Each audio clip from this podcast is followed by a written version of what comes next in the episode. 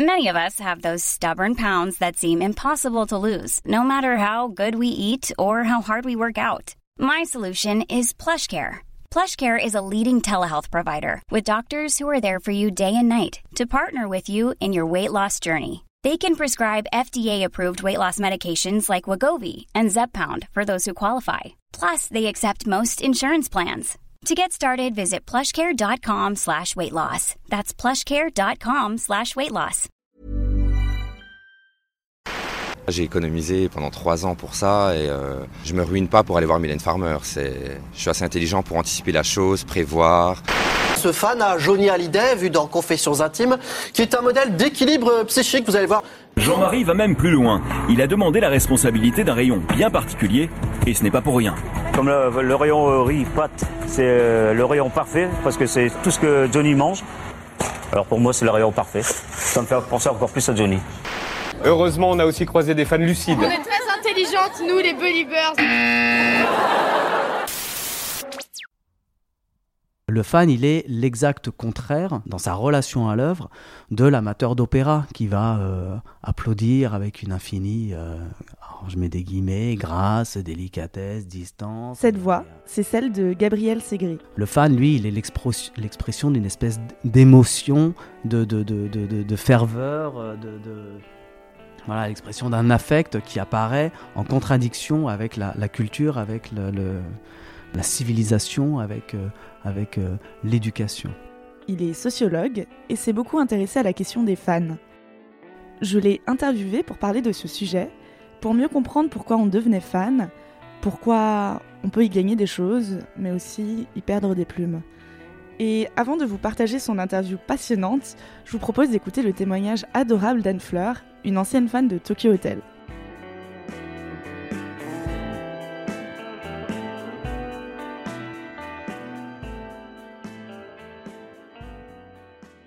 Alors j'ai rencontré Tokyo Hotel euh, au début du collège.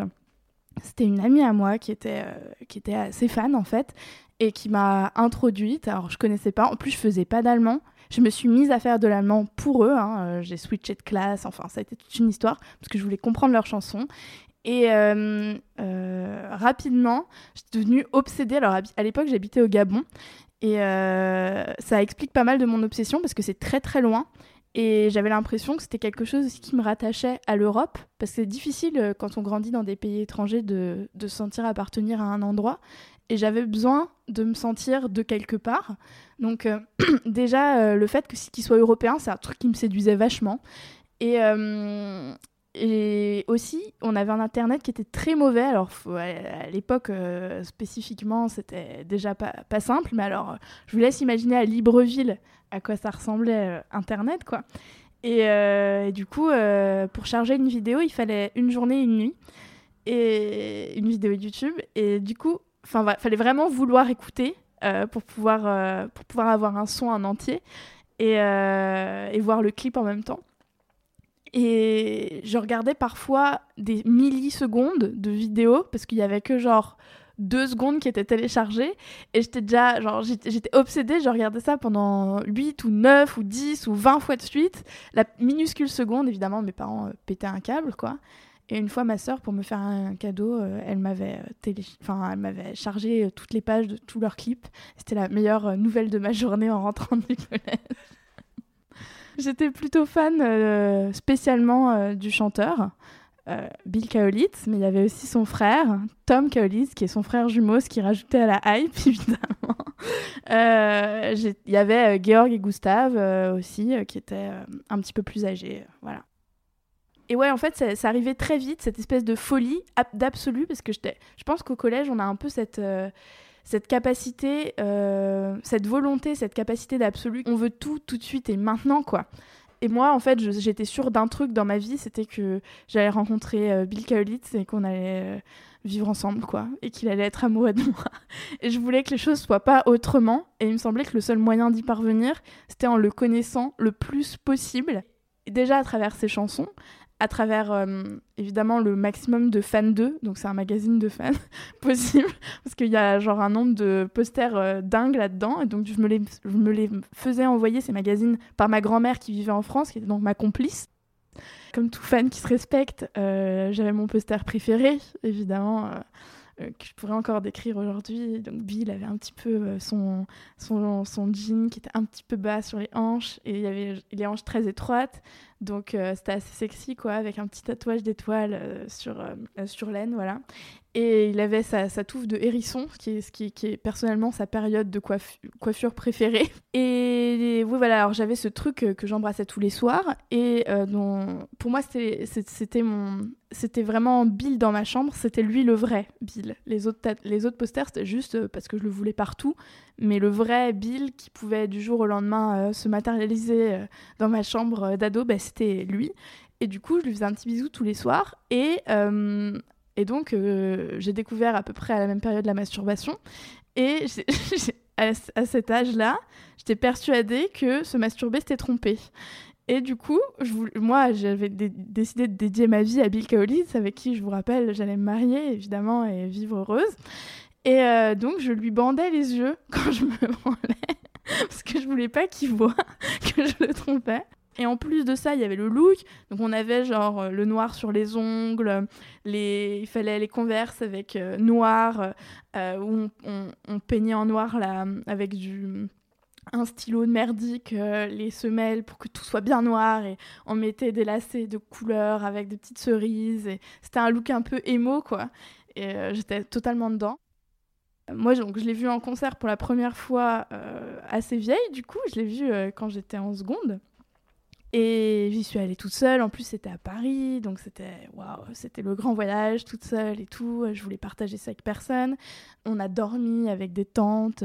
J'ai rejoint un groupe de fans euh, parce que j'avais, y avait un espèce de groupe sur Facebook euh, de, de Nana qui avait aussi un forum et tout que je connaissais. Donc du coup, euh, je les ai rejoints. On a fait la fête et tout ça. Et en fait, quand on est rentré, je pense que parce que j'étais ado et parce que j'étais fan depuis si longtemps, c'était vraiment une émotion forte, tu vois. Et, euh, est-ce que c'est vraiment croustillant? Je sais pas, mais euh, en fait, j'ai passé l'entièreté du concert à pleurer. Ah, je m'en suis voulu des jours et des jours après, parce que c'était trop gâché en fait. Mais j'ai pas réussi à profiter parce que c'était trop une émotion forte pour moi. Et j'ai tellement attendu que euh, enfin, tout, tout, s'est mélangé au, au, moment où je suis rentrée à la salle de concert. Et à partir de là, j'ai quasiment pas pu me souvenir des trucs parce que j'étais vraiment en larmes et c'était des larmes hystériques, j'arrivais pas à respirer et tout. Et ça s'est calmé euh, des heures après que je sois sortie de la, salle de, concert. Et je m'en suis tellement voulu pendant des années. Et bon, finalement, j'ai été le retourner le voir euh, après, euh, quand ils ont ressorti Automatique, donc leur avant-dernier donc j'étais vachement plus grande et ça a été vachement bien. J'étais trop contente, j'y suis allée toute seule aussi. dans, tout dans ma vie est marqué par Tokyo Hotel. Donc mon premier jour de travail chez Mademoiselle, j'arrive, on me dit il va falloir interviewer les Tokyo Hotel. Personne ne veut s'y coller parce que tout le monde avait l'air de trouver ça nul comme d'habitude. moi j'étais là ah ouais ah ouais c'est vrai donc moi moi ben, moi j'aime bien euh, bah, oui je parle allemand euh, oui oh, non pas couramment mais mais correctement oui. Ben bah, en fait je, parle allemand parce que je suis fan des Tokyo Hotel. Et donc je me suis portée volontaire pour y aller. J'étais hyper excitée, donc toute la journée, euh, j'ai écrit mes questions et pour moi c'était le truc de ma vie, j'avais le cœur qui battait à 100 à l'heure et tout. Donc avec Dorothée qui s'occupait de filmer, on y allait. Et franchement j'étais pas bien, euh, mais pas bien de bien. De... C'était une... incroyable, genre je me suis dit, mais check à la petite fille que j'étais, dont le rêve va se réaliser de rencontrer pour de vrai et de faire un câlin à son idole. Et pour moi c'était... Enfin, ça l'était encore en fait, c'est encore une idole pour moi, voilà.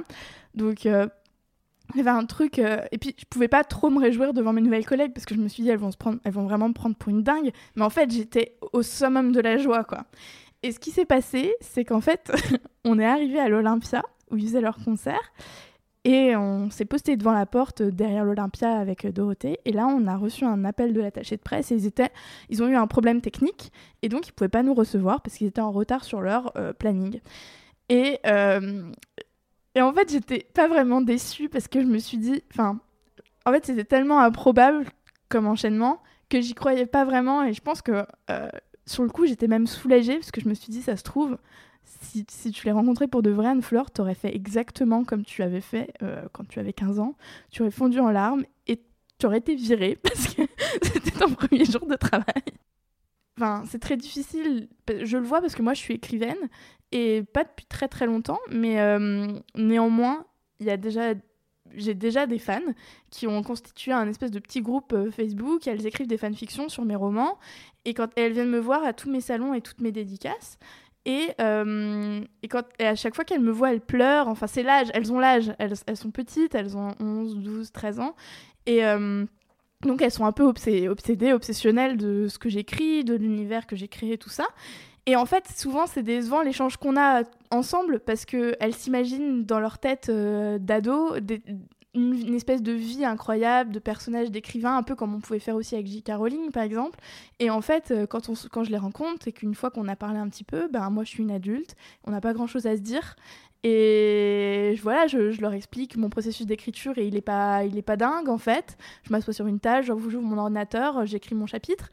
Et, euh, et pour elle, je sais qu'à chaque fois qu'on se rend compte, à la fois c'est formidable et toujours, c'est toujours une petite mort. Et moi, euh, je refuse en fait, je crois, que, mon, que mon bill à moi, que j'ai inventé en fait, et qui m'a, aidé à grandir, il, devienne juste un bill à d'autres et une personne finalement euh, avec qui j'ai pas tellement envie de devenir amie parce qu'on n'a pas grand chose en commun en fait. Euh, les réseaux sociaux ont fait qu'il parlait beaucoup plus à sa communauté parce que Instagram, euh, on a un rapport quand même assez direct.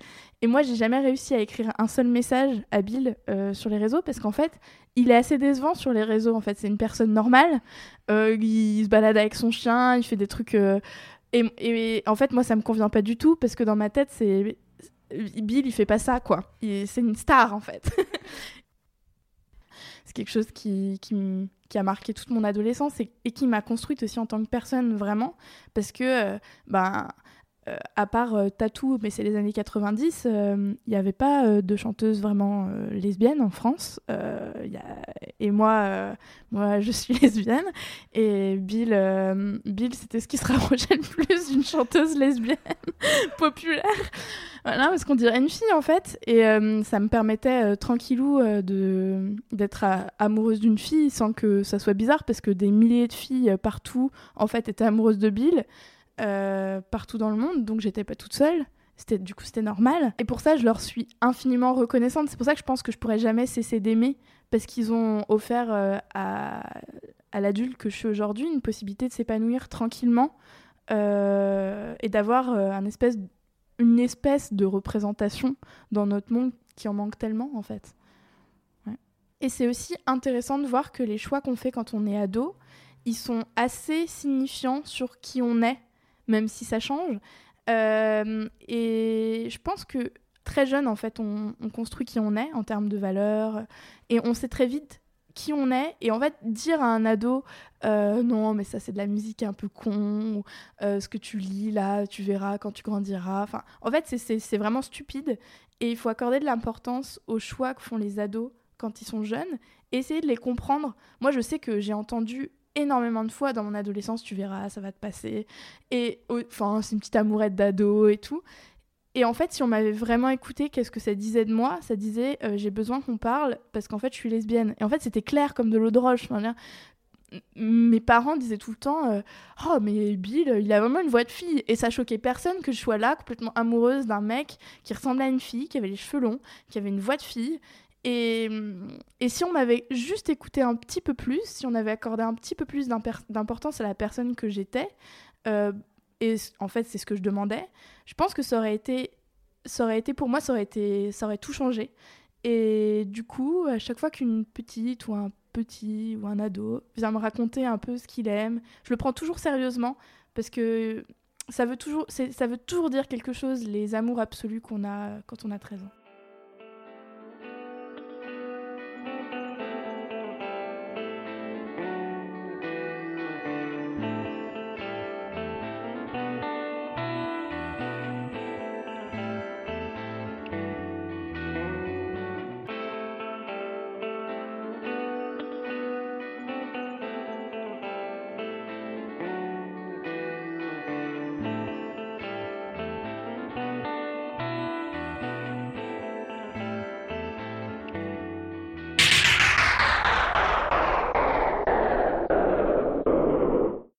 Je suis Gabriel Segré, je suis enseignant-chercheur, j'ai un statut de, maître de conférence et je travaille à l'Université de Paris-Nanterre ce qui m'a conduit à, travailler sur les fans, c'est plutôt le sentiment d'étrangeté, c'est plutôt le, fait de ne pas saisir ces comportements, de ne pas les comprendre et d'avoir envie de, savoir un peu euh, voilà, de quoi ils retournent. J'ai bossé moi sur...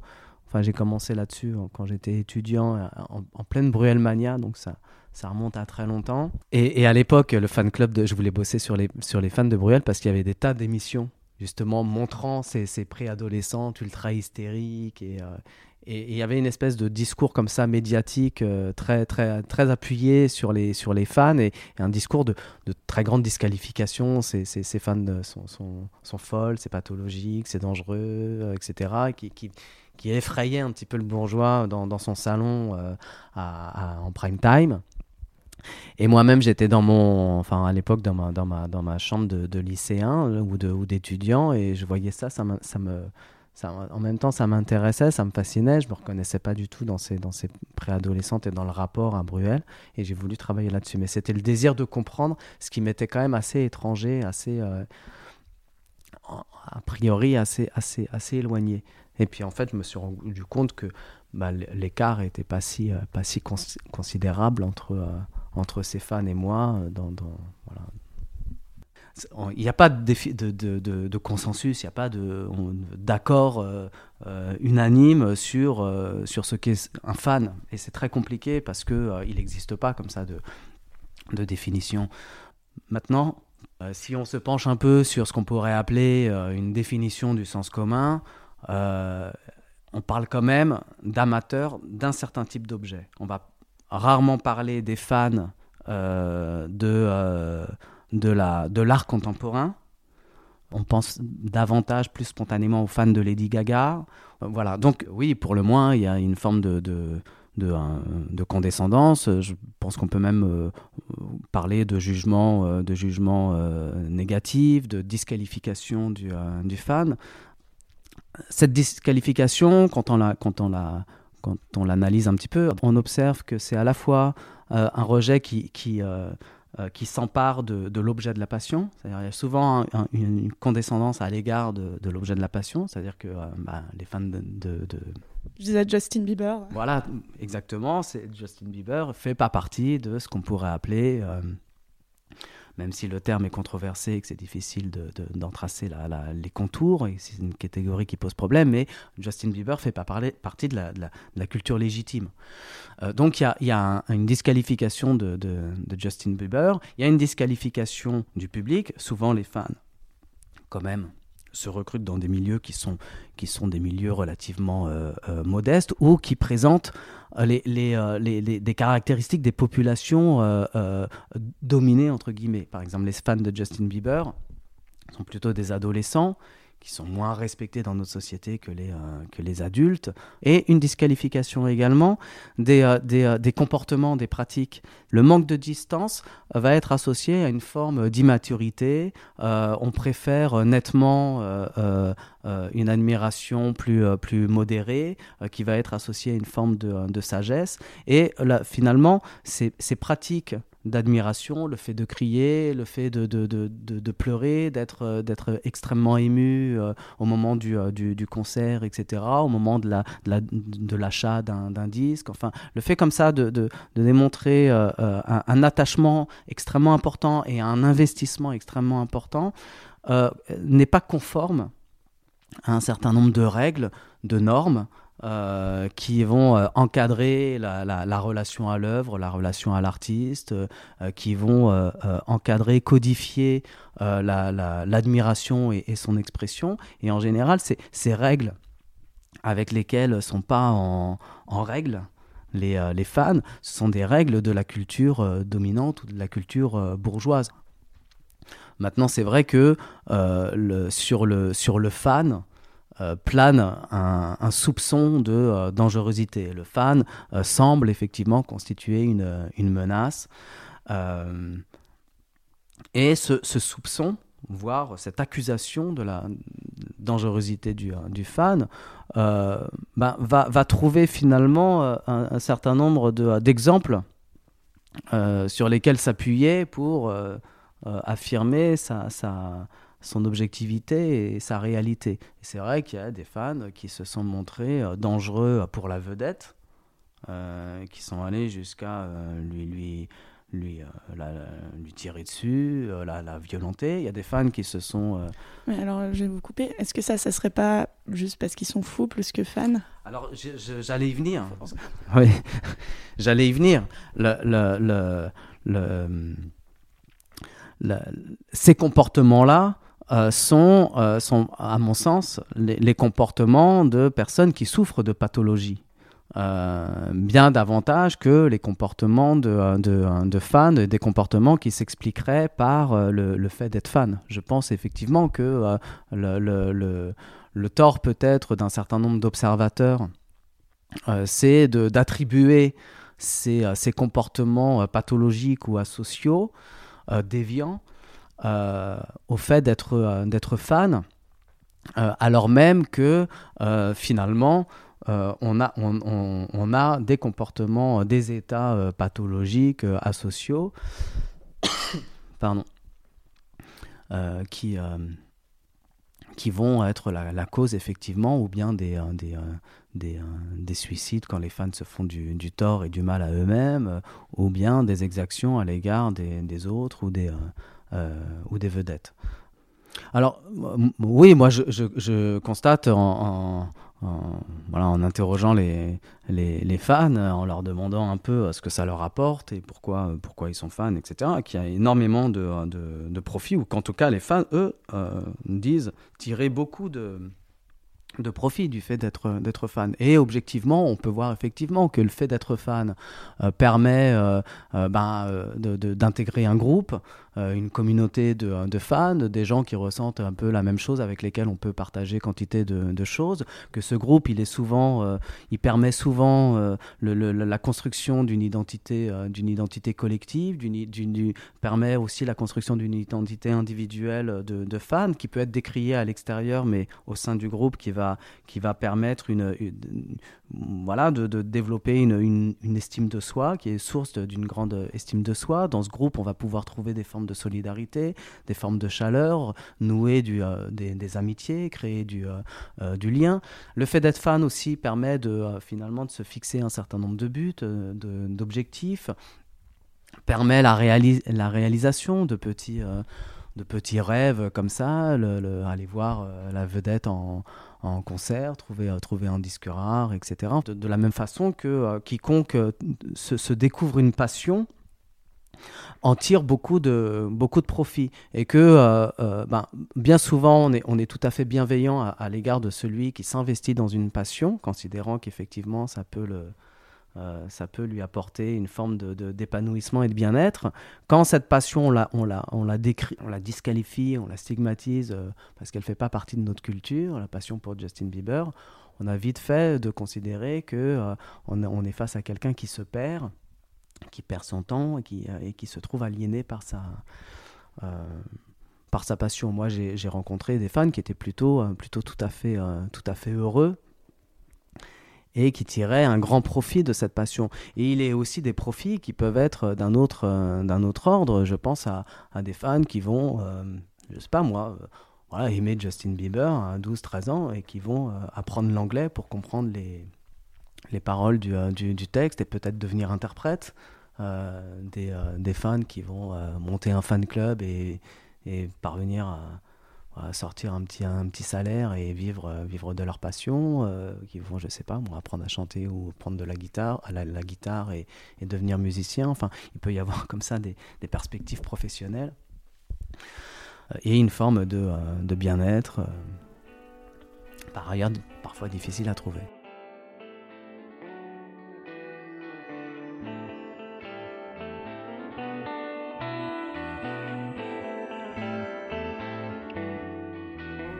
Habituellement, j'explique toujours en intro de podcast mes intentions. Mais cette fois-ci, je me suis dit que les témoignages et discours n'avaient pas besoin de ça. Enfin, je me suis dit ça, mais honnêtement, il y a aussi autre chose. Il y a que bah, j'ai moi-même été extrêmement fan de Mylène Farmer quand j'étais ado. Aujourd'hui, j'en rigole bien, mais je pense honnêtement être allé beaucoup trop loin par moment. Aujourd'hui, J'avais juste envie de m'intéresser au cas des gens qui, comme moi, ont fait des choses qui peuvent paraître insensées. Je crois que j'avais besoin de me rassurer sur le fait que je ne suis pas si bizarre. Alors un gros merci à Anne Fleur pour cette livrée sans tabou. Si vous aimez ses propos, sachez qu'elle est très bientôt de retour dans mes podcasts. Vous pouvez par ailleurs retrouver sa série de romans jeunesse Allo sorcière dans toutes les bonnes librairies. Merci également au sociologue Gabriel Ségré d'avoir fait confiance à la podcasteuse inconnue que je suis. Et enfin, merci à toutes les personnes qui me suivent et me font des retours, ça me motive toujours à continuer. Et justement, si vous voulez m'aider à grandir, le plus simple est de m'offrir de la visibilité. Il suffit donc de parler de mes podcasts autour de vous, que ce soit autour d'un verre ou sur les réseaux sociaux, ainsi que de me donner des 5 étoiles et poster des commentaires sur iTunes. C'est ce qui me permet de remonter dans le classement.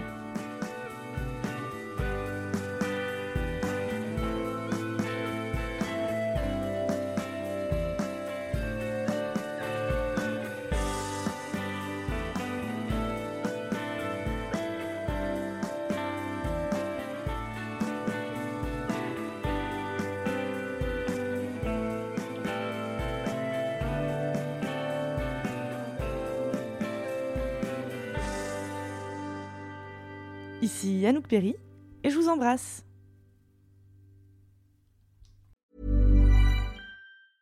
When it comes to your finances, you think you've done it all. You've saved, you've researched, and you've invested all that you can.